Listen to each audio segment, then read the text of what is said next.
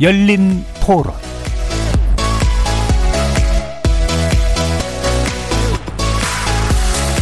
안녕하십니까. KBS 열린 토론 정준희입니다. 노블리스 오블리제 아닌가요? 많이 번 사람이 많이 내서 어려운 이웃들을 위해서 쌓이죠. 자영업자들이나 취약계층들한테 돌아가야 된다고 생각합니다. 취지는 공감하는데 재원을 마련하는 방식에 있어서의 사회적 동의가 필요하지 않을까. 고소득이 아니면 더 번 사람을 얼마큼을 규정을 할 것이며 그런 기준들이 어떻게 정해야 될 것인가 사실 논란이 되게 많고 쉽지 않은 일이라고 생각은 합니다. 이익이 늘어난 사람이 5% 크게 부담되지 않을 것 같다라는 생각? 재난 상황에서 이익이 줄어든 사람 쪽으로 자금을 좀 지원하는 거는 전체 공익 측면에서는 오히려 플러스일 것 같아서 요. 자영업자 중에도 뭐 수혜를 보는 사람도 있고 피해를 보는 사람도 있는데 그거를 이렇게 어떻게 나눠야 될지도 조금 현실적으로 어렵지 않나. 재난지원금 나오는 거에도 지금 뭐 누구는 속하고 누구는 안 속하고 막 그런 것도 제대로 돼 있지 않는데 이런 좀 어려울 것 같아요. 공익적인 측면에서 정책적 의사결정은 방향성은 맞는 거는 같아요. 하지만 그게 세금을 실질적으로 더 부담하시는 사람들의 입장에선 보면 과세를 더 많이 낸 만큼 나중에 법인 소득이나 개인 소득에서 이제 좀더 제외를 해준다든가 혜택 을 주어줘야지 과세에 대한 어떤 거부감이 줄어들지 않을까. 거리에서 만나본 시민들의 의견 어떻게 들으셨습니까? 매서운 한파가 불어닥치면서 겨울이 왔음을 실감하게 되는데요. 코로나19 제3차 확산으로 인해 잔뜩 움츠러든 상황이다 보니 너나 할 것 없이 심란한 마음 감추기 어렵습니다. 전례 없는 감염병이 우리의 생명과 건강을 위협하는 건 물론 어찌 보면 감염병보다 더 무서운 경제 위축까지 발생하면서 많은 이들의 일자리와 생계가 경각에 처해 있습니다. 코로나19 바이러스 자체는 평등할지 몰라도 그로 인한 충격은 결코 평등하지 않죠. 생계를 위해 바이러스 노출 위험을 감수할 수밖에 없는 분들도 있고 취약계층의 일자리가 가장 먼저 가장 빨리 사라진다는 점도 문제입니다. 상황이 이렇다 보니 수면 아래 있던 증세 논의가 조금씩 고개를 듭니다. 재난 시기일수록 사회 경제적 어려움이 가중되는 취약계층 지원을 위한 국가 재정 확충이 이루어져야 되고 그렇다면 결국 증세를 피해갈 수 없다는 거죠. 오늘 KBS 열린 토론에서는 코로나19로 생계 위협에 처한 제약 취약계층의 현실을 진단해보고 사회적 연대를 위한 증세 논의 어떻게 시작해봐야 할지 심도 깊게 논의하겠습니다. KBS 열린 토론은 여러분이 주인공입니다. 문자로 참여하실 분은 9730 누르시고 의견 남겨주십시오. 단문은 50원, 장문은 100원의 정보 이용료가 붙습니다. KBS 모바일 콩, 트위터 계정 KBS 오픈, 그리고 유튜브를 통해서도 무료로 참여하실 수 있습니다. 날카로운 의견과 뜨거운 참여 기다리겠습니다. KBS 열린 토론 지금부터 출발합니다. 살아 있습니다. 토론이 살아 있습니다. 살아있는 토론, KBS 열린 토론. 토론은 라디오가 진짜입니다. 진짜 토론, KBS 열린 토론.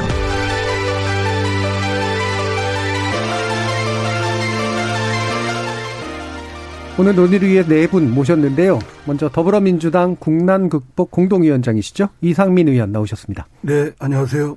그리고 정의당 장혜영 의원 나오셨습니다. 네, 안녕하세요. 기본소득당 용해인 의원 나오셨습니다. 네, 기본소득당 용해인입니다. 그리고 시민경제사회연구소 홍현호 전 소장 나오셨습니다. 네, 안녕하세요. 자, 경제적 어려움, 음, 뭐 상당히 이제 점점 더 가중되고 있는 그런 상태인데, 어, 일단 세 분 의원님 뭐 어떻게 보시는지 먼저 말씀 듣고 소장님 또 의견도 한번 들어볼 텐데요. 정부 여당의 국난극복위원회 공동위원장이신 이상미 의원께서 얼마나 심각하게 보시는지가 이후에 전국에 굉장히 중요한 것 같거든요. 어떻습니까? 예. 뭐 우리 사회 는 어떤 그 고질적으로 그 양극화가 큰 사회 결함이기 예. 때문에 이를 극복을 해야 되는 상황에 코로나 19 사태를 맞이해서 엄청나게 타격을 받고 있죠. 물론 이제 부분별로 잘 나가는 그런 부분도 있지만 사회적 취약계층 뭐 자, 영세 자영업자라든가 음식점 또는 뭐 교습소, 학원 이런 데는 그 노래방 거의 뭐 숙대밭대다시피 하고 있습니다. 예. 제가 지역에 돌아다녀봐도 음. 그래 이런 분들 이런 사회적 취약계층에 있는 분들은 이제 생존의 기로 벼랑 밖으로 몰리는 사람이기 때문에 국가적으로는 비상 조치가 좀 필요한 상황이다. 예. 예. 비상 조치. 비상 조치를 어쨌든 음. 응급 조치라도 빨리 하고 어 이분들에 대해서 좀 구해야 된다라는 것을 전 국민이 그런 각오로 좀 달려들어야 되지 않나 싶습니다. 예. 그럼 또 이상민 의원님이 또 이 안에서 또 유일한 지역구 의원이시기 때문에 네. 오선이시기도 하시고 어 뭐 대전에서는 좀 상황이 지역별 편차도 좀 있겠습니다. 대전은 좀 어떻습니까? 대전도 마찬가지로 이제 예. 가게를 가보면 음식점들이 그래도 10시까지도 열고 이렇게 사람들도 좀 많고 예. 학, 대학교가 많기 때문에 예, 예. 젊은 학생들도 많은데 지금 아주 깜깜합니다. 음. 불다꺼 있고 그리고 켜놓은 음식점도 한 8시쯤 뭐만 돼도 그냥 텅텅 비어 있고 그러니까 어 그게 뭐 하루 이틀이 아니고 1년 가까이 그렇게 지속적으로 되고 더구나 방역의 강도가 높아질수록 이 그분들이 거- 겪는 고통은 이루 말할 수 없죠. 예. 다른 또 두 의원님은 이제 비례대표이시긴 합니다만 옛날식의 용어로 치면 전국구시잖아요. 전국적인 고민을 또 함께하고 계시는 것 같은데 장혜은 의원 어떠세요? 네, 방금 전에 이상민 의원님 말씀해 주신 것처럼 음. 역시 이미 존재하던 양극화가 이 재난을 통해서 훨씬 더 이제 심화된 양상들을 여러모로 좀 확인을 할 수 있다고 생각하는데요. 그 K자형 양극화라고 음. 하잖아요. 네. 그런 이 재난을 맞이해 가지고 회복해 가는 양상 혹은 이걸 견뎌내 가는 양상이 힘들었던 사람들은 더 힘들어지고 음. 어, 지낼만 했던 사람들은 사실은 더 소득이 올라가거나 하는 현상들인데요. 일단은 기업 규모별로 봐도 대기업들은 사실 실적이 향 상됐어요. 그러니까 그 상장사 590개 중에서 이제 11월에 연결 재무제표를 좀 분석을 해봤는데 올해 이제 3, 4분기 순이익이 어, 전년도 3, 4분기에 비해 가지고 48.7%가 예. 증가했거든요. 근데 그거에 비해서 소상공인들이나 자영업자들은 폐업 이 정말 많이 증가를 했던 거죠. 그래서 2월에서 11월 사이에 자영업종 폐업률을 좀 파악한 데이터를 살펴보면 이제 방문 판매업이 이제 1113건에서 3807건으로 심지어 3배 이상 급증하고 뭐 노래방, PC방, 음식점뿐만 아니라 굉장히 여러 가지 업종들에서 폐업률이 높았고요. 소득 수준별로도 이 상위 20%의 소득을 올리던 분들은 오히려 소득이 올라갔는데 하위 20%에 있는 분들은 재난지원금이 있었던 게 반짝 하긴 했지만 예. 어쨌든 좀 낮아졌죠. 게다가 예. 노동 형태별로 봐도 특수고용, 프리랜서 이런 분들은 이제 코로나로 인해 가지고 소득이 70%나 감소했다 이런 결과들도 있었고요. 그래서 예. 이런 양극화가 더더욱 극심해졌다 이렇게 음. 심각하게 보고 있습니다. IMF 이후로 뭐 양극화라는 말 거의 뭐 일상적으로 써왔는데 네. 코로나19 때 정말로 체감하는 것 같아요. 네, 맞아요. 예, 빛과 그늘이 명확하게 갈리고 빛은 소수에게 쪼여져 있다라고 하는 것들이 상당히 좀 많이 체감이 되는데 심지어는 학생들도 학력 차이가 그러니까 여러 가지 학력 수준의 차이까지도 심지어 나타난다는 그런 얘기까지 있을 정도죠. 어, 용혜인 의원님은 또 어떻게 보고 계신가요? 네, 사실 이 코로나19로 인한 위기라는 게 굉장히 하나의 딜레마를 가지고 있는데요. 경제, 코로나 때문에 방역을 위해서 경제 활동을 멈추면 경제가 어려워지고, 예, 그렇죠. 경제 활동, 경제를 지키기 위해서 경제 활동을 시작하면 다시 코로나가 이렇게 코로나 확진자들이 늘어나는 이런 어떤 역관계 속에 놓여 있는 딜레마가 좀 있는 것 같습니다. 그래서 어 뭐 심하게 말씀하시는 분들은 코로나에 걸려 죽을 거냐 아니면 예. 경제 활동을 못해서 굶어 죽을 거냐의 선택지가 놓여 있다라고들 말씀하시는데요.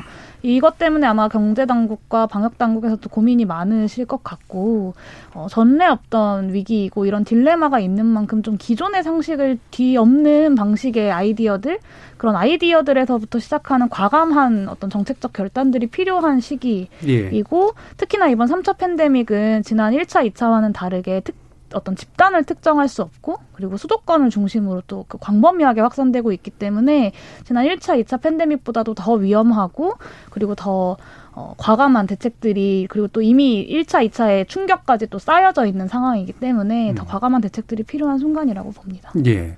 그, 뭐 지금 한 유럽은 또 훨씬 더 난리인데 그쪽에서 네. 이제 얼마 전에 크리스마스 인터뷰한 거 보니까 그 상점에 계신 분이 1년 매출에 거의 대부분 크리스마스 때 나오는데 네. 락다운 나면 어떡하라는 소리냐.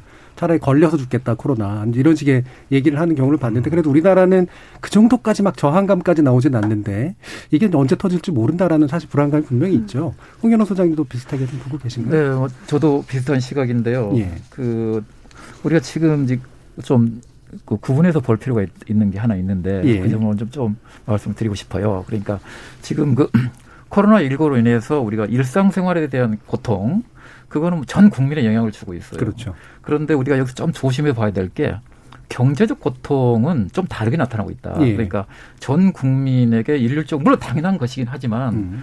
전 국민에게 일률적으로 나타나는 게 아니라 그게 상당히 차등화되면서 나타나고 있거든요. 그리고 양극화 심화되면서 그래서 아까 그 장혜영 의원님이 얘기하신 것에 조금 제가 덧붙여서 구체적인 좀 데이터를 좀 하나 가져왔는데 지금 한국은행이 그 업종별 기업 경기 실사 지수라는 것을 다달이 발표해요. 네. 네. 그런데 그걸 보면 지금 전 산업의 그 매출 실적 지수나 또 이건 물론 그 기업들이 느끼는 뭐 전망이라고도 볼 수 있어요. 그런데 이거는 전 산업에 있어서는 그렇게 심각하지 좀 않아요. 예. 그러니까 전 산업의 그 실적 지수가 1년 전에 80이었는데 그게 5월 달 한 50 정도로 떠졌다가 최근에 76으로 올라갔거든요. 음. 물론 이거는 요즘에 조금 그 우리가 방역에 조금 느슨해진 분위기하고도 물론 관련이 되긴 합니다만 어쨌거나요. 그런데 여기서 우리가 좀 주의해서 봐야 될 것은 그러면 업종별로 최근에 어떻게 나타나고 있냐 그러면 지금 코로나로 가장 큰 타격을 받고 있는 음식 숙박업 예. 이쪽은 그 실사주가 33으로 나타나요.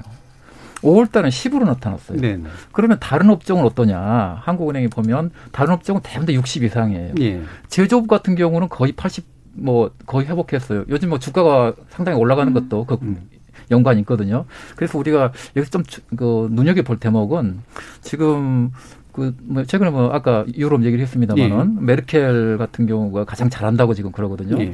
그런데 그 메르켈의 지원을 보면 그 음식 숙박이나 그런 게 그 코로나로 인한 독일 경제 타격 피해액 중에 한 절반 정도를 차지한다는 거예요. 네. 우리나라도 그럴 수 있어요. 음. 그래서 우리가 이 대목 그러니까 지금 그 대책을 세울 때 정부나 정치권이 대책을 세울 때 이, 물론 뭐 다 아시 는 사실이긴 하지만 우리가 생각하는 상식적으로 생각하는 것보다는 훨씬 더 그 양극화돼서 그러니까 네. 경제적으로 타격이 취약계층, 취약업종 이쪽에 집중되고 있다 이런 것도 좀 제가 말씀을 드리고 싶습니다. 예, 확실히 이제 업종에 따른 차이도 예, 명확하게 굉장히 크게 나타나고 예, 있다. 통계적 수치로 이제 나타나고 있는데 어, 이런 경제적 불평등에서 이제 취약한 계층들이 특히나 고용 측면에서 보면 비정규직, 청년, 여성 이렇게 이제 나타나요. 어. 그 중에서 보면은 저는 이게 좀, 어, 참 불행히도 코로나 시대 20대 여성들의 자살이 급증한다. 물론 아직까지도 자살률 자체는 이제 남성들이 높긴 합니다만 유독 뚜렷하게 상승하는 모습을 보이고 있는 게 이 부분이잖아요. 장혜연 의원님 뭐 관련해서 이게 어떤 현상으로 좀 이해가 되세요? 네, 방금 전에 여러분들 말씀을 해주신 것처럼 이게 위기라고 하는 게 그 고용 영역에서는 그런 위험의 외주화 이런 얘기 많이 하잖아요. 예. 근데 이런 재난 상황에서도 위기나 고통이라고 하는 것이 가장 우리 사회의 약한 고리인 뭐 여성이나 청년이나 이런 쪽으로 외주화가 되다 보니까 일자리를 이제 줄인다고 하더라도 예. 그러면은 이미 불안정 노동에 처해 있는 여성이나 혹은 여성 청년이나 이제 이런 쪽을 먼저 잘라내는 방식으로 이게 나타내 했었던 거죠. 그래서 일단 여성들이 겪어야 됐었던 어, 가장 큰 어려움이 전 두 가지가 있다고 보는데 하나는 고용 불안이고 음. 다른 하나는 과중한 돌봄 부담 이 두 가지가 그렇죠. 겹쳐서 그렇죠. 어마어마한 네. 어떤 우울과 심지어 자살까지도 이어지는 그런 사회적인 현상으로 나타났다고 생각하는데요. 이 올해 상반기에 그 15세에서 54세 여성 취업자 수를 보면 이 전년 동기에 비해 가지고 우리 15만 6천 명이 줄었거든요. 그리고 또 이제 과중한 돌봄 부담을 설명해 주는 것 중에 하나가 이제 누가 이 코로나 시기에 육아휴직을 냈는가의 예. 문제라고 보는데 올해 상반기에서 민간 부문에서 이제 신청됐었던 육아휴직에서 여성이 차지하는 비율이 15, 75%가 넘었었습니다.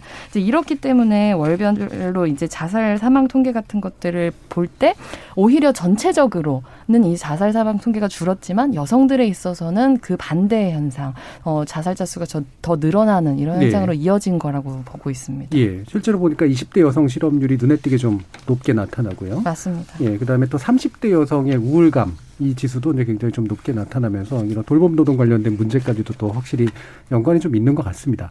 그러면 용혜인 의원께서는 또 이 여성 문제 뭐 더 얘기해 주셔도 좋고 아니면 기타 또 주목하시는 취약계층은 어떤 부분이 좀 있으세요?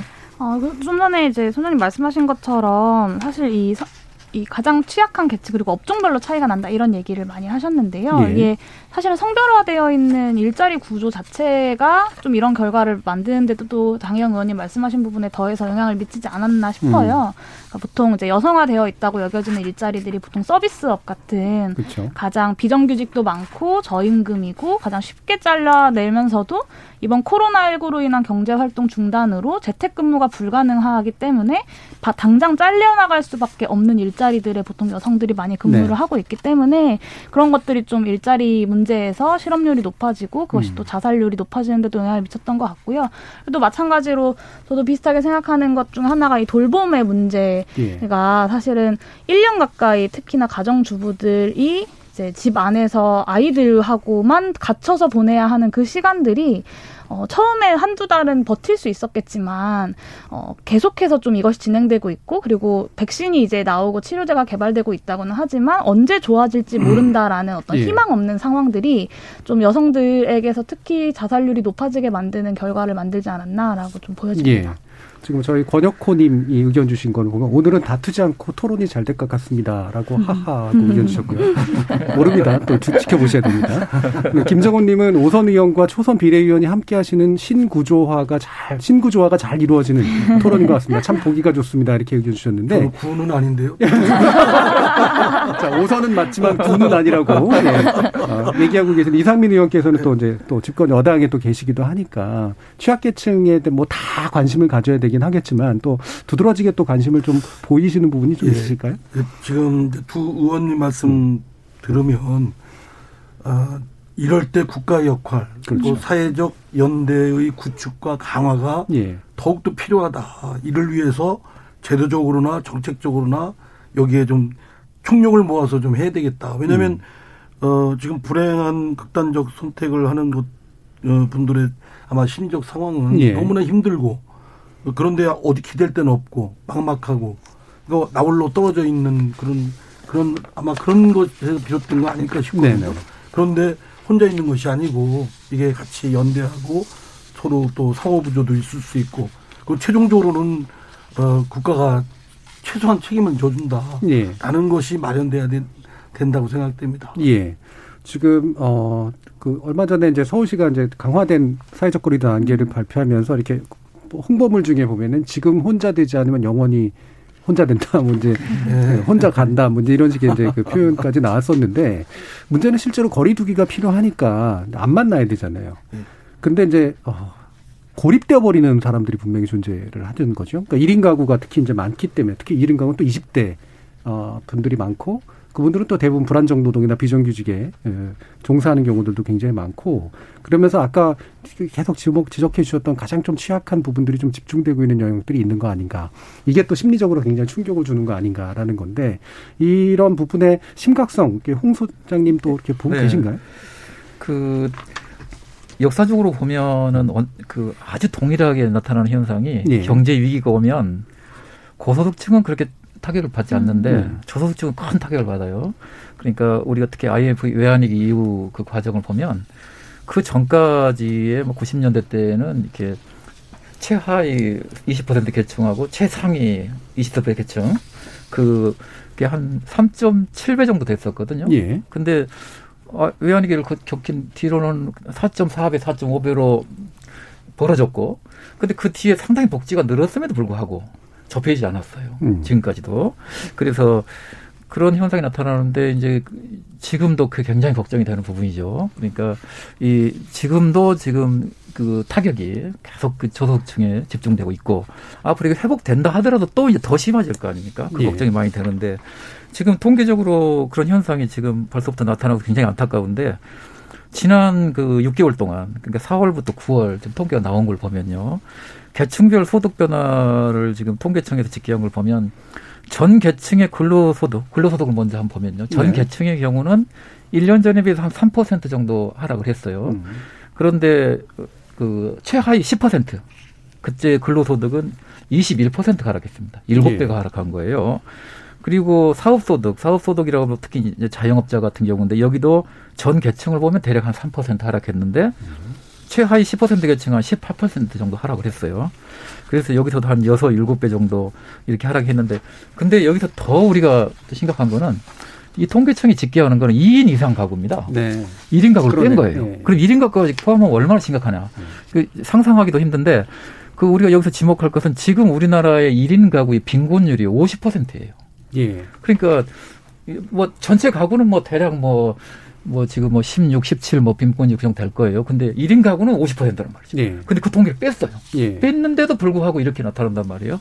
그래서 지금 그러다 보니까 아까 말씀하신 것처럼 특히 이제 그 저소득층의 20대 비정규직, 특히 여성 노동자들이 여기 포함이 돼 있기 때문에 지금 이 상황이 굉장히 심각한 것 같고 그래서 정부가 여기에 신경 써서 뭐 최근에 그 재난지원금 이런 것도 지금 그분들을 좀 많이 가도록 신경을 쓰고는 있습니다만은 액수가 너무 적어요. 네. 어, 이 부분을 뭐 잠깐만 말씀을 드리면 독일 같은 경우로 말씀을 드리면 독일이 어, 발표한 바에 의하면 메르켈 총리가 지금 한 달에 거기는 110억 유로씩 지금 지급을 한답니다. 저기 특히 취약계층 중심으로. 예. 그럼 이게 GDP 한 0.33% 정도 되거든요. 예. 우리나라에 그대로 대입 한 6조 정도 돼요. 한 달 예산이 한 달. 정도. 예. 예, 한 달. 한 달 지원금. 음.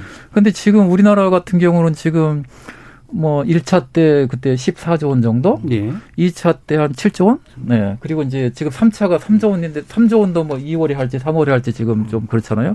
액수를 단순 비교해 본다 하더라도 큰 차이가 나잖아요. 거기는 뭐 우리로 치면 한 달에 6조인데, 예. 우리는 지금 뭐 그 처음에 거는 이제 보편적으로 드렸으니까 그걸 빼면 대략 한 7조 원 정도밖에 안 했잖아요. 그러니까 예. 6개월 동안 우리는 7조 원을 지급을 했는데 그 독일에서는 지금 한 달에 6조 원을 하기 때문에 그 액수가 상당히 작아요. 네. 물론 이제 독일 같은 경우는 우리보다 이제 코로나 상황이 더 심각하고 어, 그리고 지금 이제 중국 저기 독일이 추진하는 거는 우리는 지금 3단계까지도 안 갔는데 지금 하는 건 우리나라 3단계보다 강하게 하고 있답니다.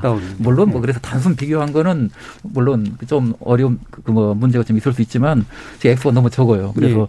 이런 부분에 대해서는 조금 우리가 좀 심각하게 좀 생각할 필요가 있다 예. 생각이 듭니다. 그러니까 실제로 말씀 주신 그 통계청 그 2분기 가계 동향 조사 보니까 근로, 사업, 재산 소득 세 가지 유형에서는 그냥 조금 정도 하락한 수준인데 네. 네. 그 이전 소득 그러니까 다시 말하면 인차 긴급 재난지원금이 예, 예. 포함된 부분이 그나마 80% 늘면서 총소득은 또 약간 그렇죠. 늘어나는 그 이상한 네네. 효과가 나타났는데 네, 그 효과는 있었죠. 예. 그래서 어쨌든 이 긴급 재난지원금이 그래도 의미는 좀 있었다라고 보지만 말씀처럼 너무 적고 그렇죠. 그다음에 느리고 그렇죠. 네, 포괄적이지 않은 그런 문제들이 이제 생겨버린 거잖아요. 이 부분에 대해서 용인 의원 그 긴급 재난지원금 지원하는 그 부분에 대한 평가 어떠세요? 네, 저는 긴급 재난지원금 1차 재난지원금이 어, 전 세계적으로도 사실은 이렇게 미국도 거의 96% 가까이 국민들에게 지급을 하긴 예. 했지만 예. 100% 지급을 하진 않았었거든요. 그래서 코로나 초기에 굉장히 과감하게 우리나라 정부가 전 세계에서 앞 앞서서 좀 그런 재정 확장 확장적 재정 정책 그리고 직접적으로 현금을 지급하는 정책을 썼다는 점에서는 저는 굉장히 좀 역사적으로도 의미 있는 순간이었다는 네. 생각이 들고 그리고 이것이 실제로 많은 국민들에게 받아보니까 좋더라라는 음. 어떤 경험을 남겼기 그렇죠. 때문에 그 뒤에 있었던 2차, 3차 재난지원금 논의에서도 꾸준히 절반 정도의 국민들은 보편 지급을 해야 된다라고 어, 답하는 결과들을 만들어냈다라는 생각이 좀 듭니다. 그래서 어 사실은 이제 규모의 문제에 대해서도 지적하셨는데 이게 선별이냐 보편이냐가 아니라 규모의 문제다라고 네. 말씀하시는 분들이 좀 계세요. 음. 근데 저는 사실 그런 말씀에는 크게 동의하지 않는 건 그러니까 규모도 저도 중요하다고 생각하는데 사실은 보편 지급으로 결정이 되어야 규모 자체도 확장될 수 있는 것이기 때문에 선별과 보편 그리고 규모의 작고 크고의 문제를 어떤 대립되는 것으로 네, 네. 생각해서 선별해서 보편을 뭐그 규모 규모를 더 키워야 된다라고 주장하는 것은 저는 좀 지금 상황에는 맞지 않지 않 않은가라는 생각이 들어서 보편 지급을 하면서도 동시에 좀 과감하게 규모를 확 확장해야 한다라고 좀 보고 있습니다. 예. 흔히 이제 2차 선별 지급하면서 이제 비록 좀 좁아지지만 두텁게 가겠다라는 표현을 이제 써주시기도 했는데 특히 이제 우리 이당현 당대표님도 그런 말씀을 하셨고요. 좀 집권여당의 관점에서 나름대로 고민들이 좀 많으신 거 아니에요? 그러니까 재정 음. 문제도 있는 거고. 예. 어쨌든 3차 재난지원금까지 일단 이제 편성은 돼 있는 상태인데 어떤 고민들 하고 계십니까? 지금 어쨌든 어, 우리 재정 건전성이 음. 다른 나라들에 비해서는 비교적 그래도 양호하다.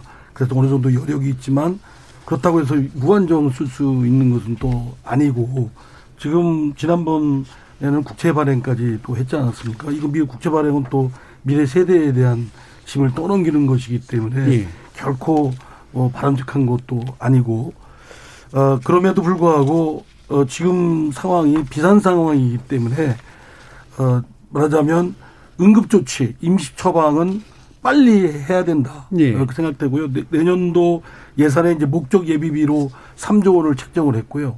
이제 어, 소상공인 경영 안정자금으로 5천억, 3조 5천억을 이제 1월에 원래는 설 전으로 그렇죠. 한 2월쯤 하려고 했는데 1월 달 예. 한달 정도 하는 걸로 음. 어, 정책을 좀 당겼습니다. 예. 왜냐하면 지금 그 코로나 19의 대확산이 있고 이로 인한 타격이 엄청나기 때문에 어쨌든 임시 처방 응급 조치가 좀 필요하다. 예. 그리고 이제 예상컨대 추경을 아무래도 더 해야, 해야 되지 않을까 이런 음. 생각입니다. 그러니까 재정...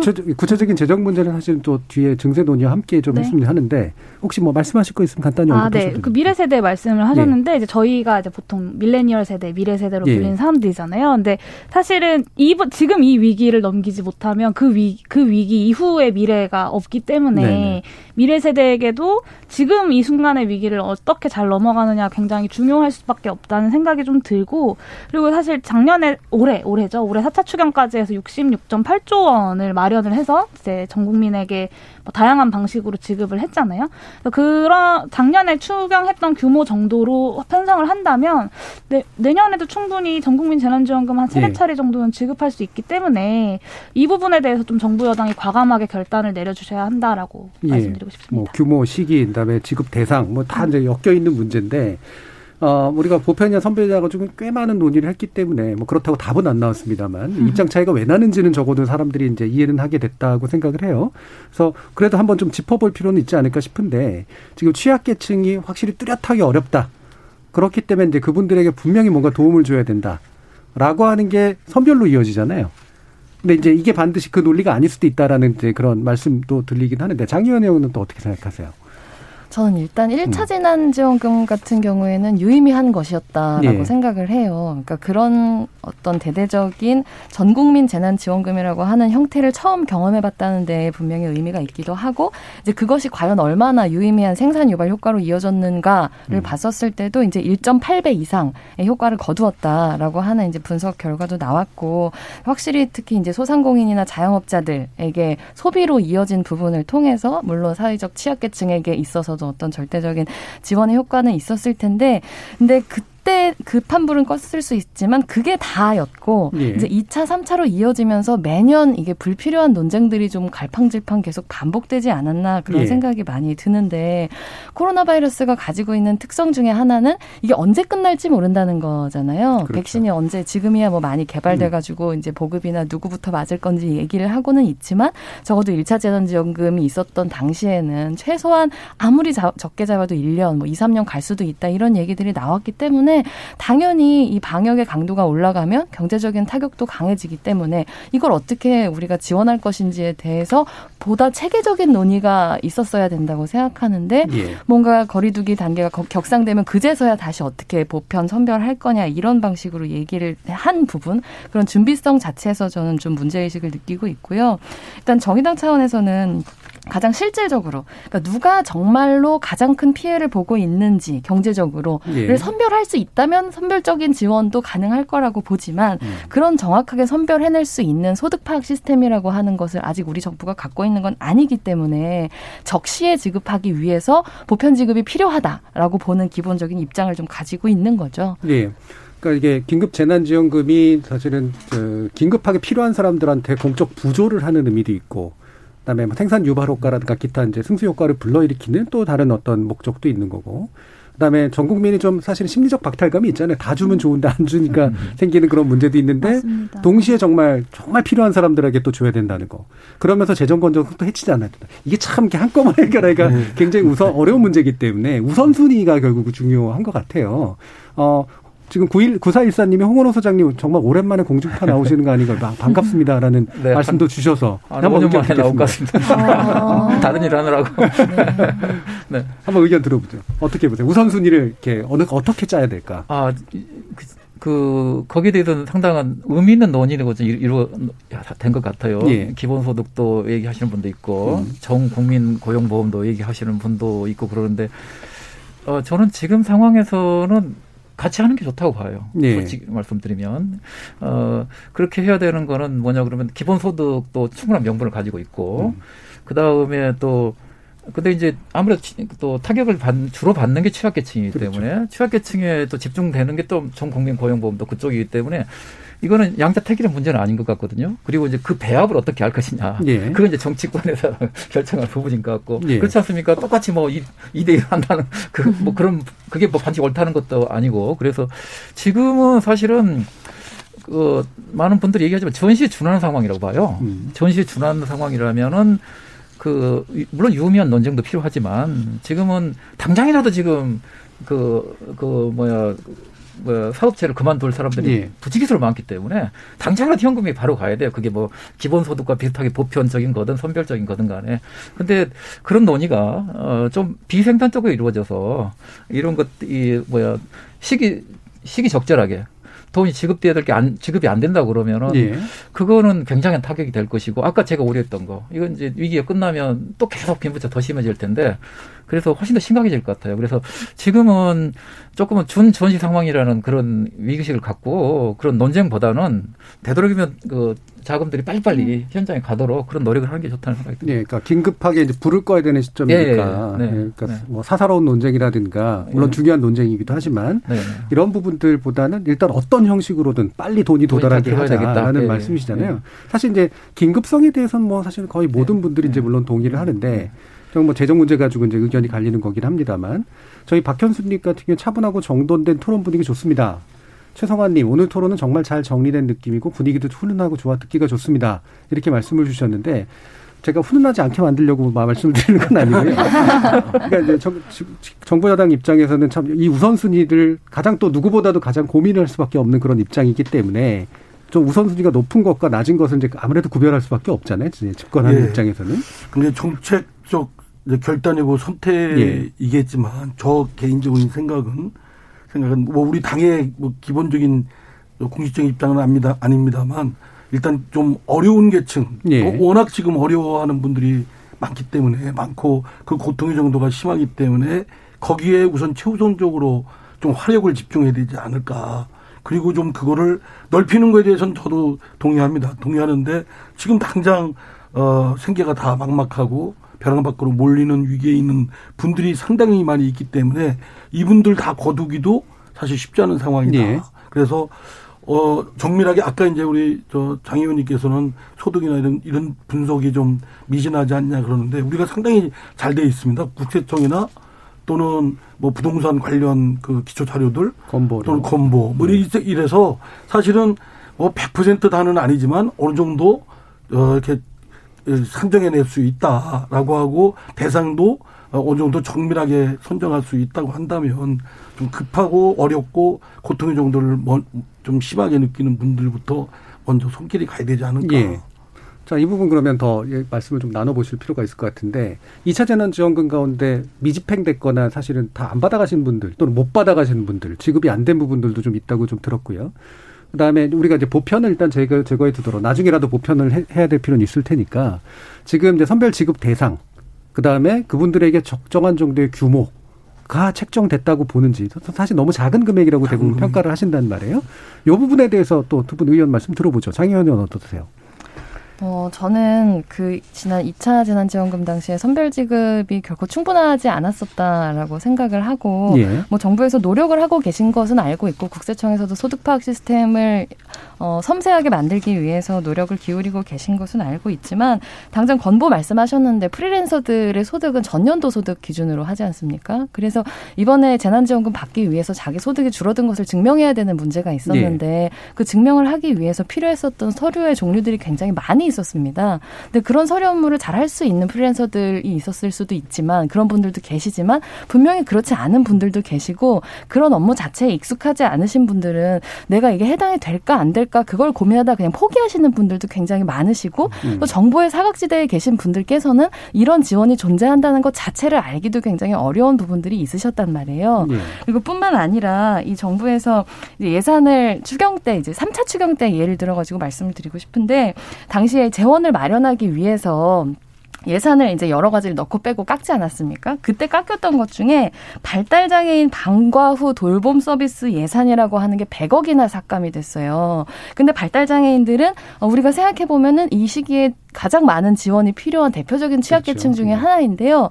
이 방과후 예산을 왜 깎았냐고 여쭤보니까 이 거리두기 때문에 학교에 가지 않으니까 방과후 서비스가 필요가 없어서 깎았다는 대답을 예. 들었어요. 근데 이 돌봄 부담이 사라진 게 아니라 사실은 가게로 오히려 이전되어서 그런 돌, 독박으로 이 돌봄을 가게 안에서 소화해 내야 되는데 이러한 부분들에 대한 제대로 된 어떤 선별 지원이 이루어졌다기보다는 굉장히 기계적인 방식으로 예산이 집행됐다고 전 느꼈거든요. 예. 이런 부분 에 있어서 저는 굉장히 문제의식을 사실 많이 음. 갖고 있었습니다. 그 부분은 그러면 예산을 감축한 주체가 그러니까 삭감한 주체가 정부 당국이었다는 예, 맞습니다. 음. 예. 네, 저는 누가 더 힘든지 음. 파악하기 어렵다라는 것에 장 의원님 말씀에 동의를 하는데요. 사실 지난 2차 재난지원금 같은 경우 아직도 집행을 하고 있고 아직도 그러니까요. 심사와 선별을 하고 있습니다. 예. 그러니까 이게 이제 재난이 어느 정도 지원됐 진행이 됐고 소득 파악을 이제는 할 수 있기 때문에 1, 그 2분기 때와는 다르게 선별할 수 있다. 그래서 선별해서 두텁게 지원하자라고 했었는데 아직까지도 선별 집행이 되고 있지 않다, 완벽하게 되고 있지 않다는 것은 지금 1년이 된 지금도 선별할 수 없다. 그래서 정부가 누가 더 힘든지를 파악하기 어렵다라는 것을 좀 음. 증명하고 있다고 보고요. 그리고 두 번째는 누가 더 힘든가 하는 것의 문제는 사실 대표성의 문제가 있습니다. 그래서 이것을 자신의 힘듦을 자신이 정치적으로 대표할 수 있고 이야기할 수 있는 사람들이 있지만 그렇지 못한 사람들은 또 그렇게 할 수 없는 문제가 있기 예. 때문에 예. 이게 단순히 어, 기존의 저소득층인지 뭐 기초생활 수급자인지를 가지고 따질 수 없는 문제가 하나가 있고요. 그리고 세 번째는 국가란 무엇인가에 대한 철학적 문제가 저는 담겨 있어야 된다고 생각합니다. 힘들어야지만 재난 상황에서도 힘들어야지만 국가가 그것을 인정해서 지원을 하겠다라는 것이 아니라 이런 재난 시기에는 우리 모두가 함께 좀 마음을 모아서 위기를 극복하고 정부가 그 국가의 역할을 다 한다. 한 명의 국민도 빠짐없이 다 지킨다라는 것을 어, 보여준다는 점에서 어떤 기본권적인 측면, 네. 국가의 역할에 대한 철학 철학적 측면에서 좀 어, 봐야 한다고 생각하고요. 그리고 뭐 증세 얘기는 뒤에 할 거니까 좀 예. 빼도록 하고 마지막으로 이런 선별을 하는 것에 대한 관점이 국민들을 갈등하게 만듭니다. 제가 받았던 많은 민원들 중에 하나는 기초생활수급자분들이 이 기초생활수급비 때문에 재난지원금 못 받고 하지만 다른 일자리를 구할 수도 없어서 너무 힘들어요라는 말씀들 많이 하시거든요. 근데 동시에 그 위, 그 기초생활 수급자는 아니, 아닌 분들이 혹은 기존에 자영업을 하시던 분들이 기초생활 수급자는 이러나 저러나 재난 전과 후에 다 돈을 받지 않냐. 근데 우리는 기존에 있던 소득이 다 없어졌다. 예. 그러니까 기초생활 수급자들 말고 우리를 도와줘야 된다. 그렇죠. 이렇게 결국에는 좀 갈등하게 되더라고요. 음. 이두 가지 민원을 다 받으면서 참 마음이 아팠는데요. 그래서 이런 문제들 때문에 저는 좀 정부가 어, 철학적 측면에서든 현실적인 측면에서건 혹은 뭐 경제적 측면에서건 보편 지원을 좀 적극적으로 봐야 된다고 하고 제가 주로 쓰는 표현은 농부가 가뭄에 밭에 물을 뿌릴 때 어, 한 곳에만 가장 가문 곳에만 뿌리지 않거든요. 전반적으로 충분히 물을 적셔 주어야 이 밭이 다시 살아날 수 있기 때문에 그런 농부의 마음으로 우리가 이 재난지원금 문제도 좀 바라봐야 되지 않을까라는 생각이 좀 듭니다. 예. 예. 말씀 아, 이렇게 비유가 좋은 네. 비유가 나오니까 손도 많이 드시는데 어, 아마 비 잠깐만요. 제가 네. 경험하신 분들의 얘기를 좀 전달해 주는 게 좋을 것 같아서 어둠에서 비추로 님이 건보 기준은 엉터리였습니다. 제 경우 나중에 어이없고 화가 나서 전화 절차 발바했습니다라고 현실적인 어려움을 좀 얘기해 주셨고요. 3065 님도 맞아요. 막막한데 서류를 지참 하라는데 어려워서 못했어요라는 그런 또 의견도 주셨습니다. 예, 이상민 의원님. 예. 예. 아니 뭐 우리 용 의원님 말씀에 전적으로 저도 공감을 하고요. 그런데 이제 문제는 그게 지속 가능해야 되지 않겠습니까? 또 현실화 돼야 되고 그러려면 재정이 확보돼야 되는 점이 있는데 마냥 돈을 뭐 찍어서 만들어낼 수도 없는 거고 그렇다면 이제 그, 그 재정이 지금 이제 평상시 같으면 지금 용 의원님 같이 그렇게 해서 접근하고 그렇게 해결하는 방법 도 좋은 방법이라고 생각되지만 지금 워낙 화급하고 어려움이 겪고 있는 아주 눈앞에 보이는 그런 분들이 계시기 때문에 그분들에 대해서 국가가 그분들에 대해서 먼저 하는 것이다. 뭐 어렵기 때문에 그분들만 돌봐야 되겠다 이런 게 아니라 어 우선 일차적으로 시선이 가는 건 그분들한테 손길이 가야 되지 않을까. 이런 차원에서 말씀을 드리는 거죠. 예. 네. 재정의 한계라는 점을 고려한다. 네. 제가 드렸던 말씀은 그 어려운 것을 누가 정하냐에 대한 말씀이었어요. 네. 예. 그러니까 농부가 눈으로 보기에 이제 말라 죽는 풀도 있고 아닌 것도 네, 있지만 네. 실제로 정말 목마른 또 대표되지 않은 목소리를 네네. 네. 있습니다. 뿌리가 마른 식물이 예. 있을 수도 있고. 예. 홍서정님. 제가 조금 이제 그 조금 전에 그 문제 저는 중간이거든요. 예, 예. 두분 말씀에 중간인데 예. 그렇기 때문에 우리가 이제 이럴 경우에는 조금 더 효율성 있게 이제 이런 문제를 좀 해결하는 방안이 없을까 그런 음. 저도 고민을 좀 해봤는데 지금 그, 그 전국 그 재난지원금 하기 전에 그때 서울시에서 한번 해보겠다 해서 예, 예. 나왔었어요. 그런데 그때 서울시는 아마 선별 지원 쪽이었을 거예요. 예. 근데 그때 보도자를 서울시에서 내일 때 어떻게 했냐 그러면 어 본인들 아니 그 서울시 쪽에서는 이 국세청이나 건보 자료를 활용하고 대신 소득 기준만 하고 재산은 기준을 안 하겠다. 그렇게 하면 일주일 아니면 선별이 다 된다 이렇게 얘기했어요. 예. 음. 그런데 여기서 이제 우리가 재난 그 재산 부분 지금 재산 부분에 이제 사람들 부동산 때문에 워낙 민감해서 재산 네. 그런데 이 재산이 여기 이제 들어가 선별을 하게 되면 굉장히 복잡해집니다. 음. 그런데 지금 이게 조금 다른 차원의 지금 검, 건보 개혁 같은 경우는 예. 소득 주도 소득 중심 건보 개혁이잖아요. 음. 그렇죠? 음. 재산보다는 소득 중심으로 가자 이런 거란 말. 그리고 그 방향 옳다는데 다 전문가들 동의를 하고 있고 그럴 때 여기서 저는 좀 우리가 팁으로 말씀드린 거는 재산 부분에 관한 거는 뭐 세금이나 음. 또 그, 세금을 높여서 그 문제를 해결하고 여기서 예. 재산 기준을 빼버리면 소득 중심으로 하게 되면 굉장히 아까 그런 복잡한 문제들이 많이 해소될 가능성이 있고 그다음에 아까 이상민 의원님 말씀과 관련해서 그 독일 예를 약간만 뭐 잠깐 하면 아까 제가 110억 유로를 한다고 그러는 독일 목표가 아까 말한 그 취약계층의 피해액이 130억 유로랍니다. 달 기준으로. 예, 예. 예. 130억 유로가 피해가 발생한답니다. 예. 그, 런데 그 중에 85%를 보장하겠다. 예, 예. 그래서 110억 유로 한다는 거예요. 그래서 이제 우리나라도 조금 들어와서 소득이 줄어든 쪽 중심으로 이렇게 하고 음. 있는데 그러니까 그렇게 해서 굴려가는데 지금 메르켈 지금 총리의 지지율이 60% 넘어가고 있어요. 예. 잘하고 있다는 얘기예요. 그러니까 제가 볼 때는 우리가 좀 생각을 좀그 바꿔서 너무 복잡한 건좀좀 심플하게 하면서 아까 그 선별적인 부분이 불가피하다면 모든 걸 다 보편을 할 수 없고 불, 불가피하면 그런 것을 좀 고민해 볼 게 좋지 않을까 알겠습니다. 자, 일부 논의는 이 정도로 일단 정리하고요. 어, 과연 그 물을 대야 되는데 저수지에 물이 충분한가? 저수지에 물을 어떻게 채울 것인가? 이 부분은 이제 또 아마 2부에서 좀 더 논의를 해볼 수 있을 것 같습니다. 그럼 지금부터 청취자들이 보내주시는 의견 또 몇 가지 들어보고 가죠. 정희진 문자 캐스터. 네, 청취자 여러분이 보내주신 문자 소개해드리겠습니다.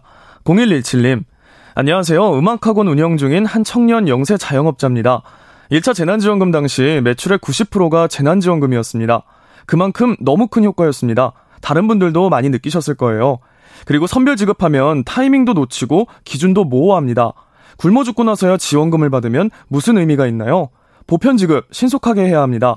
그리고 다 주되 내년에 고소득층에 대해서는 세금으로 환수해야 됩니다.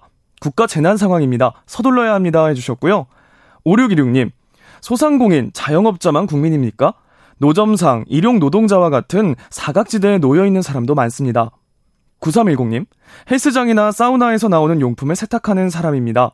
세탁업체를 운영하면서 너무 힘듭니다. 해주셨고요. 4222님, 뉴욕의 100년 된 가게들이 사라지고 있다는 뉴스를 봤는데요. 우리나라도 골목 식당이나 시장 가게들이 잇따라 문을 닫고 있습니다. 심각한 상황이에요. 김배공님, 여야가 협의해서 코로나가 극복될 때까지 정기적으로 취약계층에게 지원금을 줘야 합니다. 생계가 위급한 상황입니다. 위기를 극복한 다음 세금을 증세해서 국가 재정을 확보하는 게 좋지 않을까요? 김정우님, 양극화를 어떻게 줄여야 할까요? 장기적으로는 자영업자 비율을 줄이는 한편 임금 근로자 비중이 늘어야 합니다. 정철수님, 취약계층 얘기도 중요하지만 지금은 잘 사는 사람 일부를 제외하고는 다 힘이 듭니다. 그리고 재난지원금은 선별적으로 지급해야 한다고 봅니다. 라고 보내주셨네요. 네, KBS 열린 토론. 이 시간은 영상으로도 생중계되고 있습니다. 유튜브에 들어가셔서 KBS 일라디오 또는 KBS 열린 토론을 검색하시면 지금 바로 토론하는 모습 영상으로 보실 수 있습니다. 지금 방송을 듣고 계신 청취자 모두가 시민 농객입니다. 계속해서 청취자 여러분들의 날카로운 시선과 의견 보내주세요. 지금까지 문자캐스터 정희진이었습니다. 토론이 세상을 바꿀 수는 없습니다. 하지만 토론 없이 바꿀 수 있는 세상은 어디에도 없습니다.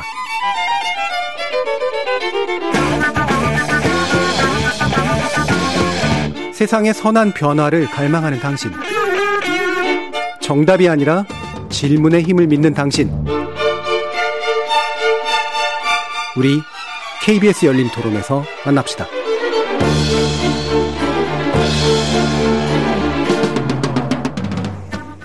KBS 열린 토론 오늘은 취약계층 지원 그리고 증세 문제를 논의하기 위해서 시민경제사연구소 홍은호 전 소장, 더불어민주당 국난국복공동위원장이신 이상민 의원, 정의당 장혜영 의원, 그리고 기본소득당 용혜인 의원 이렇게 네 분과 함께 하고 있습니다.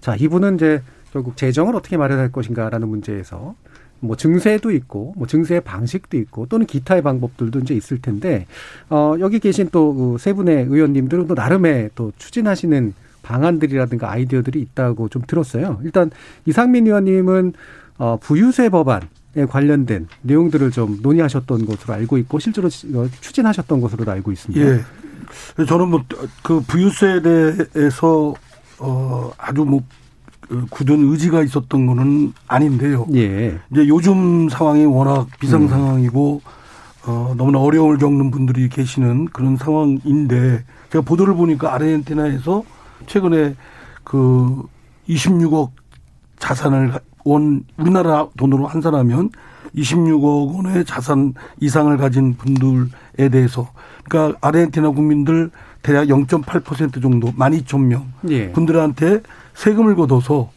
어 그거를 어 어려움을 겪는 우리로 말하면 소상공인 또 학생들 학자금 지원 또는 워낙 빈곤층에 대한 생계 지원 뭐 이런 등에 쓰겠다라고 해서 입법을 통과시켰다고 합니다. 그리고 남미의 몇몇 나라들은 또 그런 걸 추진하고 있고 네. 스페인도 어 입법을 하고 있고 그래서 거기에서 아이디어 아이디어를 얻어서 아 우리나라도 이 정도 말하자면 어, 제가 또 특히 어, 그 주목을 한 거는 1회에 한해서 세금을 걷더라고요. 아르헨티나 음. 경우.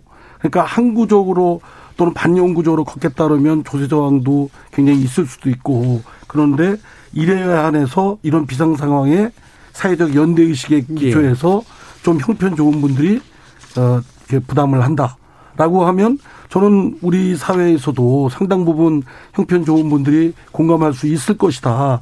라고 해서 그 이름을 뭐 부유세라고 한 건 아닌데 하니까 또 당장 또 무슨 또 벌써 또 부유세 뭐 세금 폭탄을 매기냐고 예, 이렇게 예. 또 항의하는 분도 계신데요. 그런 취지에서 제가 SNS에 글을 올렸던 겁니다. 예.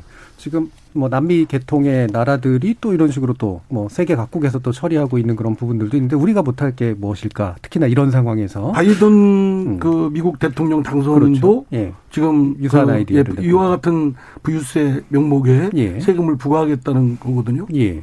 지금 부유세는 원래 또 이제 정의당 계열에서 원래 또 대표적인 어떤 예, 일종의 뭐 상품이란 표현 쓰긴 그렇습니다만 내세우는 어떤 거였는데 지금 장혜은 의원님은 또 특별 재난 연대세 도입을 위한 조세특례제한법 개정안을 또 발의하셨어요. 네 맞습니다. 뭐 이게 뭐 부유세하고 비슷한 개념입니까 아닙니까? 어, 비슷한 개념이지만 예. 어, 조금 더 현실화하기 위한 고민을 했다는 말씀을 드리고 음. 싶은데요. 음. 왜냐하면 이 재난 시기에 한시적으로 특별히 부과하는 이제 세금이라는 의미에서 그런데요.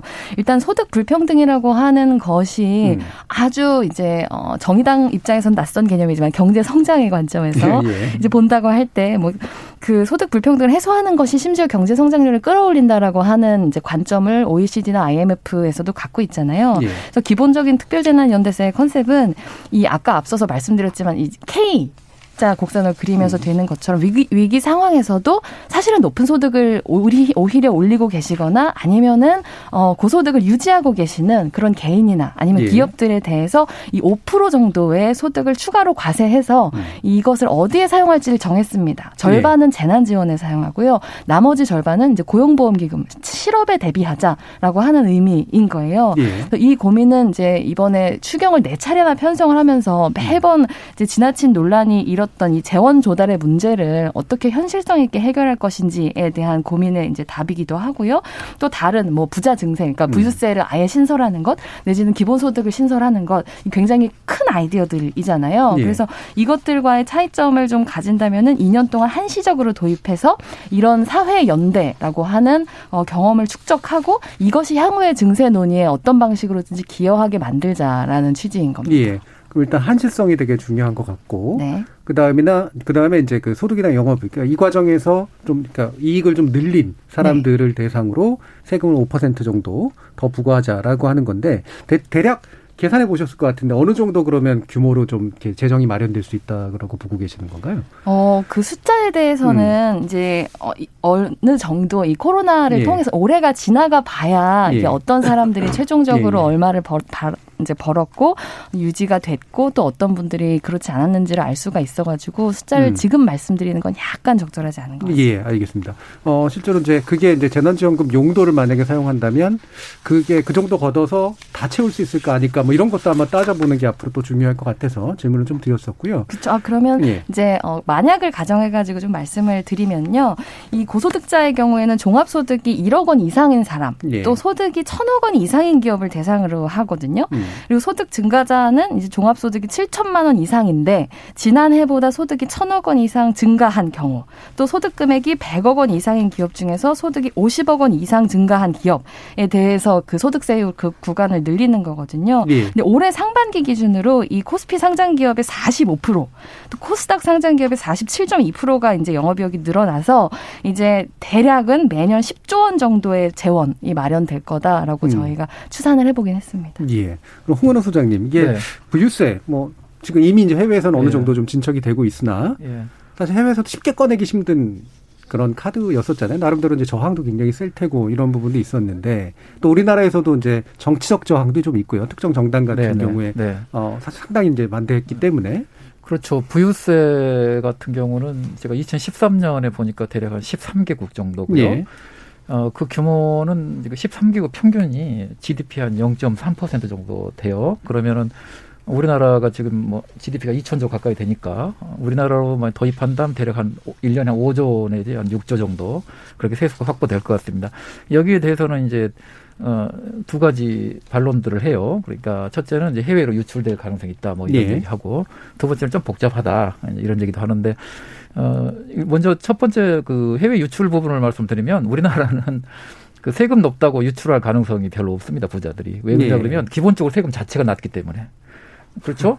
그러니까 예. 조세 회피를 하는 부분을 예, 왜냐 그러면 예. 뭐냐 그러면 이 부유세가 존재해도 예. 이 부유세를 합쳐도 세금이 낮으니까 안 나가요. 예. 그러니까 있는 게 걱정할 필요가 음. 없어요. 예. 무슨 얘기냐 그러면 소득세 같은 경우도 OECD 평균에 비해서 뭐 한 절반 정도 내거든요, 사실. 예. 물론 어, 좀 많이 그 고속증은 좀더 더 높습니다만은 그 다음에 우리는 특히 사회보험료 같은 경우도 적겠네요. 예. 그 그것도 뭐 OECD에 비교해 보면 뭐 절반 조금 넘는 수준 이 정도거든요.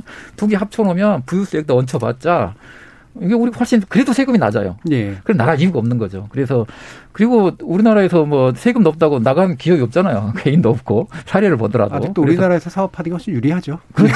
유리하죠. 세금 예. 부분에 관한 예. 유리하죠. 그렇기 때문에 그 부분은 너무 고려할 필요가 없고 예. 특히나 이제 그 부유세와 관련해서는 세계적인 대부호들 뭐 음. 워렌 버핏이나 빌 게이츠, 뭐 조지 소로스 다 하시는 그 세계적인 예. 대부호들이 이거 하자고 난리예요. 부자 증세하고 부유세 하자고. 난리까지는 아닌 것 같은데. 난막 집회하고 그런 거 같으니까. 예, 이 정도면은, 그, 아니, 본인들 하겠다는데, 그, 우리나라도 예. 좀 도입할 필요가 있겠다 생각이 들고, 특별 재난 이 부분도 같은 맥락에서 할 예. 필요가 있다고 생각해요.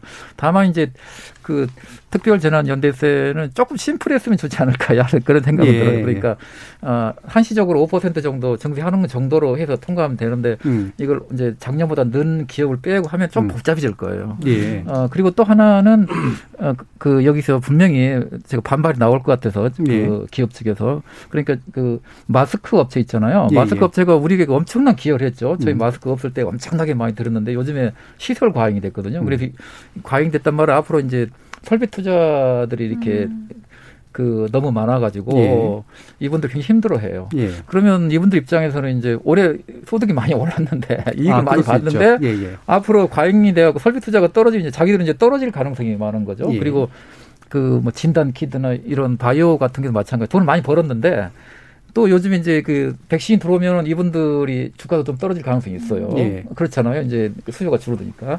그래서 그 제가 볼 때는 이게 굉장히 좋은 거고 그렇긴 한데 그 이게 너무 복잡하면 조금 이게 이걸 추진해 나가는데 좀 예. 어려움이 있지 않을까 이런 예. 좀 약간의 세금, 세금 예. 부과에도 보편성과 선별성이 그렇죠. 똑같이 네. 문제가 되고 있네요. 예. 네, 그렇죠. 예, 용혜님. 네, 저는 어 지금과 같은 비상한 상황에서 이렇게 등, 증세, 특히나 핀셋 증세를 논의하는 것은 사실 현실적으로 좀 불가능하다는 생각이 있어가지고요. 예. 증세는 좀 더 중장기적으로 논의하되 지금은 국채 발행이라던가 기존의 예산 조정을 통해서 좀 급한 예산들을 빠르게 좀 처리해 나가는 것이 좀 더 필요하다라고 보여지고요. 그리고 두 번째는 어, 우리나라 총체적으로 좀 조세제도의 정비가 필요한 것 같습니다. 제가 예. 지금 국회에서 조세소위 소속으로 음. 이번에 해법 개정안들을 심사하면서 어 뭐 소득세 구간 신설 관련된 음. 논란도 음. 있었고 음. 대주주 기준 3억 관련된 논란도 있었고 금융투자소득 기본공제를 5천만 원까지 해주는 이런 논란들도 있었는데요. 전반적으로 소득이 있는 곳에 과세하겠다는 그 원칙이 이번에 문재인 정부가 2017년 출범하면서부터 굉장히 천명했던 가치였지만 예. 정권 정부의 말기 후반부에 접어 드는 지금 사실 이게 뭐 투자세 공제, 금융투자 소득이라거나 대주주 기준이라거나 이런 면에서 많이 형해화되고 있거든요. 그랬을 때 이 원칙을 좀 더 강하게 세우는 것이 필요한 게 하나 있고요. 그리고 두 번째는 핀셋 증세는 오히려 정치적으로 합의하기가 좀 더 어렵다라는 네. 고민을 저는 많이 합니다. 그리고 왜냐하면 어, 많은 사람들이 세금을 잘 내고 있거든요. 그리고 특히 자영업자분들이나 혹은 지금 이 원래는 일을 하다가 혹은 어느 정도 소득이 있다가 이번에 코로나19로 어려워지신 분들이 가장 많이 분노하시는 게 뭐냐면 내가 지금까지 열심히 일해서 세금을 다 냈는데 네. 왜 이때 여기서 선별할 때 나는 빠지냐라는 네. 불만들 많이들 갖고 계시거든요. 그랬을 때좀 어, 이런 핀셋 증세라는 것이 결국에는 내가 세금을 냈는데 그 세금이 나한테 돌아오지 않고 어, 더 어려운 사람들한테만 간다라는 것에 이제 원칙적으로는 동의하지만 사실 정치적으로는 그것이 선뜻 동의가 되기 좀 어려운 측면들이 있어서 저는 좀 전반적으로 보편 증세 방향으로 네, 예. 우리나라 조세제도가 개편되는 것이 맞다라는 생각이 듭니다. 그리고 경기도에서 어, 기본소득 공론화위원회를 통해서 좀 증세에 대한 논의도 기본소득과 함께 진행을 했었는데요. 당시 처음에는 이제 기본소득 하면 세금 더 내야 되는 거 아니야라고 생각했던 많은 사람들이 어, 좀 이런 방식이라면 기본소득이라는 어떤 정책을 통해서 내가 다시 돌려받을 수 있고 또 전반적으로 함께 세금을 더 마, 많이 내는 것이라면 나는 지금보다 세금을 더 낼 용의가 있다라고 이야기하는 네. 사람들이 굉장히 많이 늘어나는 결과를 봤었거든요. 이랬을 때도 어, 좀 더 보편 증세가 정치적으로도 좀 더 합의 가능한 어, 방식이다. 그래서 오히려 더 현실 가능성이 네. 있다라고 말씀드릴 수 있을 것 같습니다. 지금 HYS 예. 조금 달리하는데요. 예, 예. 달리하실 것 같아서. 그 우리 면세 개인가 개인이 내는 소득세의 면세가 거의 과반 정도 되고 맞습니다. 40% 정도 됩니다. 그 정도 네, 면세가 상당히 많거든요. 근데 그 사실 또 감면제도도 상당히 많고 맞습니다. 형편 네. 좋은 대기업의 감면제도나 R&D 자금에 대한 세제 혜택 여러 가지 있는데 그거조차도 계속 연장 연장 일몰 기간을 맞습니다. 연장해 네. 오고 있거든요. 그렇기 때문에 사실은 이 대상을 더 확 갑자기 늘리거나 이러면 어 저항에 부딪힐 가능성이 좀 있다. 오히려 그 사회적으로 지금 같은 비상 상황에 사회적 연대 의식에 기초해서 좀 형편 좋은 분들한테 그렇다고 모든 어뭐 중산층한테 대상으로 삼는다는 게 아니라 극소수에 한정해서 그분들한테 호소를 하면 저는 어 상당 부분 동참을 할 거라고 봅니다. 그러면은 이건 합의하기에 오히려 음. 어렵지가 않다. 그래서 어 소위 말하는 부유세라고 하든 형편 좋은 분들을 대상으로 한 한정적인 세 조세 부과를 먼저 한 다음에 그런 다음에 효능감을 넓혀서 보편적 복수 저 조세로 가는 것이 전략적으로 더 낫지 않나 하는 게 제 생각입니다. 예, 저도 한 가지만 네 먼저 말씀하시겠습니다. 예, 제가 네. 그 보편 정세 부자 정세 부분은 좀 우리가 전향적으로 좀 생각할 때는 된 것 같아요. 그러니까 그 지금이 어떻게 보면 참 좋은 시기인 것 같아요. 그러니까 아까 제가 말씀드릴 때 뭐 독일 수준 독일로 하면 그 한 달에 뭐 한 6조 그렇지만 우리는 지금 이제 그 코로나 그렇게 심각한 상황이 아니기 때문에 예. 뭐한 달에 한 3, 4조만 한다라도 근데 지금 이제 지금 그 백신 접종 시기가 내년 하반기 정도 예상하는 경우 많잖아요. 예. 예. 그렇게 되면 한 1년 정도는 잡아야 되면 지금 한 3, 4, 3, 4조라고 그러면 그때까지 하려면은 한 30조, 40조 들어간단 예. 말이죠. 근데 저는 지금이 위기 상황이기 때문에 그 정도를 정부가 그게 무슨 부, 국가 부채도 무슨 예든 양해를 구해서 예. 충분히 투여를 해야 된다고 생각해요. 그러면은 그러면 그 재원을 어떻게 확보할 것인가 그 부분인데 어 이때 저는 생각하는 게 그 그 부자 증세. 근데 부자 증세 같은 경우는 조금 이제 액수가 좀 적다는 그런 한계가 있기 때문에 네. 이 지금이 좋은 기회 같아요. 그러니까 지금 합의를 하는 거죠. 올해 그러니까 3, 4조 쓰자. 그리고 향후 10년 동안 그, 그 부자 정도도 하고 그다음에 보편 증세 부분은 이제 보통 부가세, 부가세라고 그러면 부가치세 말고 이렇게 세금에 1% 10%씩 올리는 거 있잖아요. 가령 10만 원 내는 사람은 11만 원 내고 그다음에 10억 번 사람은 11억 내고 그럼 서민들한테 이익이에요. 그리고 대신 그것을 해서 지출이 개인에게 들어올 때 그거는 서민들한테 굉장히 많이 들어오잖아요. 그래서 서민들은 무조건 이익이에요. 그럴 때 지금 그 수혜를 받는 분들 서민들이 많이 받잖아요. 서민들이 그 얘기를 먼저 해줬으면 좋겠어요. 네네. 그분들 나중에 세금 내봤자 10만 원 내는 거 11만 원 그렇죠. 내면 돼요. 예. 그렇지 않습니까? 예. 그리고 좀돈 있는 분들 10억 내는 거 11억 내는 걸 유도한다고 그러면 나쁠 게 없거든요. 그리고 그걸 한 10년 동안에 낸다 그러면 그 액수도 적고 그리고 그러니까 1년 동안 우리가 30조 40조 쓰고 10년 동안 뭐 부자 증서도 하고 약간의 보편 정도에 그것도 좀 하면서 그래서 30조 40조 확보하자 이런 사회적 합의를 하기 딱 좋은 시기인 것 같아요. 그래서 예.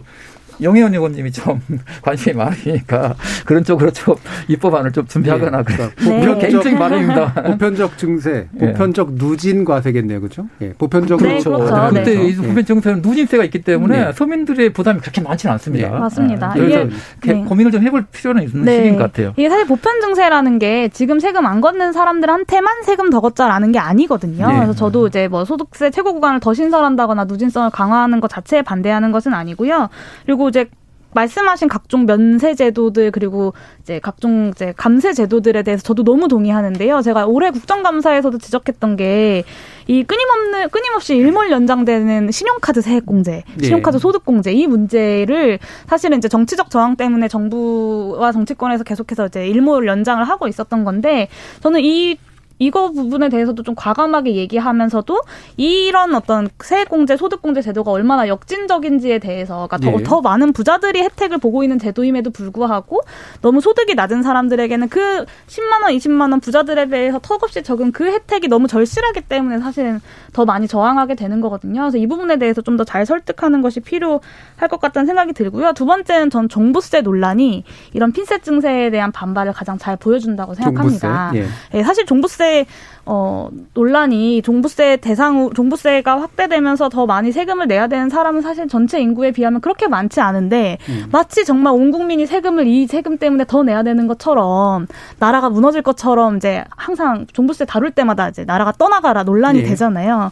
근데 사실은 그것이 대부분의 사람들에게는 종부세는 남의 일이기 때문에 말하지 않고 가만히 있게 되고 또 종부세에 더 부담하게 되는 소수의 사람들은 이것이 정말 큰 문제이기 때문에 자, 자신들만 세금을 더 내야 되기 때문에 더 크게 반발하고 그리고 이것이 마치 이 사람들만 목소리를 내기 때문에 전체의 의견인 것처럼 비춰지는 끊임없는 이 악순환이 있었다고 생각합니다. 예. 그래서 그런 면에서 전반적인 조세제도 정비와 함께 보편적인 누진 증세로 우리나라 사회에 대, 우리 우리나라 사회에서도 좀 조세제도 개편에 예. 대한 논의가 필요하다고 생각합니다. 30초 먼저 말씀드릴게요. 아, 네, 네.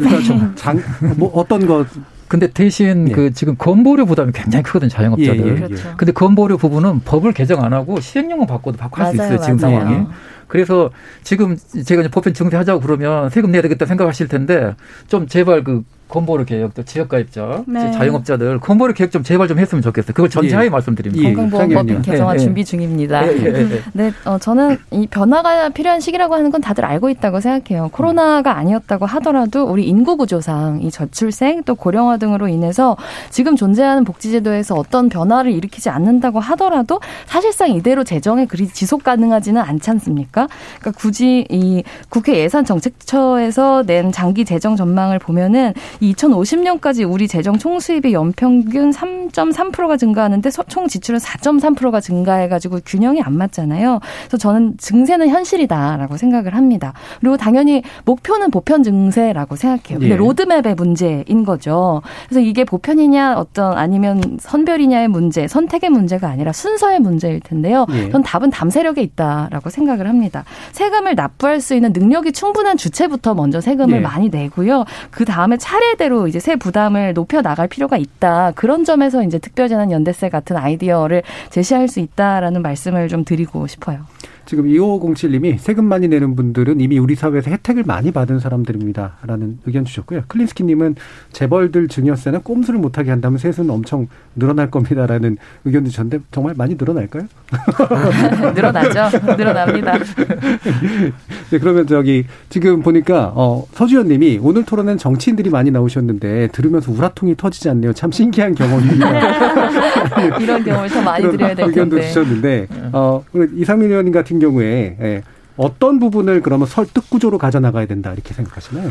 결국 이제 그 조세 이, 이 국민들 혜택을 보는 분들한테 효능감을 느끼게끔 네. 해야 되겠다라고 음. 싶고요. 국가가 존재하는 이유 또 역할에 대해서 국민 구성원들인 국민들께서 특히 어려운 계층에서 아 국가가 나를 어, 버텨주고 어, 디디 저 지탱해주고 있구나 나의 또 수- 후원자 역할을 해주고 있구나라는 그런 안도감이 들게끔 국가가 어, 이러한 비상 시국에는 그 재정 투입을 획기적으로 예. 대폭 좀 과감하게 해야 된다고 생각되고요. 재원이 이제 문제겠죠. 예. 어, 재원은 결국은 어, 국채 발행은 한계가 있다. 그 미래 세대에 대한 어, 범위를 어, 저 짐을 떠넘기는 것이고 이제는 오랫동안의 전문가들이 지적해왔던 대로 증세를 본격적으로 논의를 좀 여야가 진지하게 할 필요가 있다. 예. 라고 생각되고 이제 그 방법론에 대해서는 조세 저항을 최소화하는 차원에서 그리고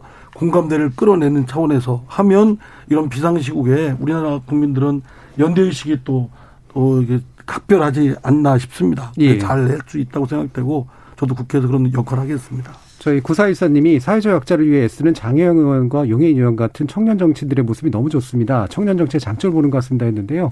방금 이상민 의원께서 어, 중장년 정치의 또 장점을 보여주시지 않았나 싶습니다. 자, 그러면 예. 거의 그 시청 아니 청취자분은 왜 제 이름은 뺐는지 청년 정치에 힘을 실어주시더라고요. 아마 예, 초선 의원들께 힘을 실어주시는 분인 것 같은데 그러면 이제 마무리하는 의미에서 1 분씩 두 분 의원께 어떻게 설득하고 싶다라는 의견을 한번 들어볼게요. 이번엔 용혜인 의원부터 들어볼까요? 네, 저 효능감 말씀하셨는데 저도 그 효능감이 핵심이라고 봅니다. 그러니까 지금까지는 내가 세금을 내도 이 세금이 어디에 쓰이는지를 알 수가 없었거든요. 예. 근데 그런 의미에서 기본소득이라는 아이디어는 내가 국가에 내는 세금에 대한 효능감을 느끼면서도 각종 경제적 효과들이나 혹은 사회적 불평등을 해소하는 어 그리고 이제 인권의 측면에서도 접근할 수 있는 가능, 굉장히 강한 강점을 가지고 있다라고 생각이 들고요.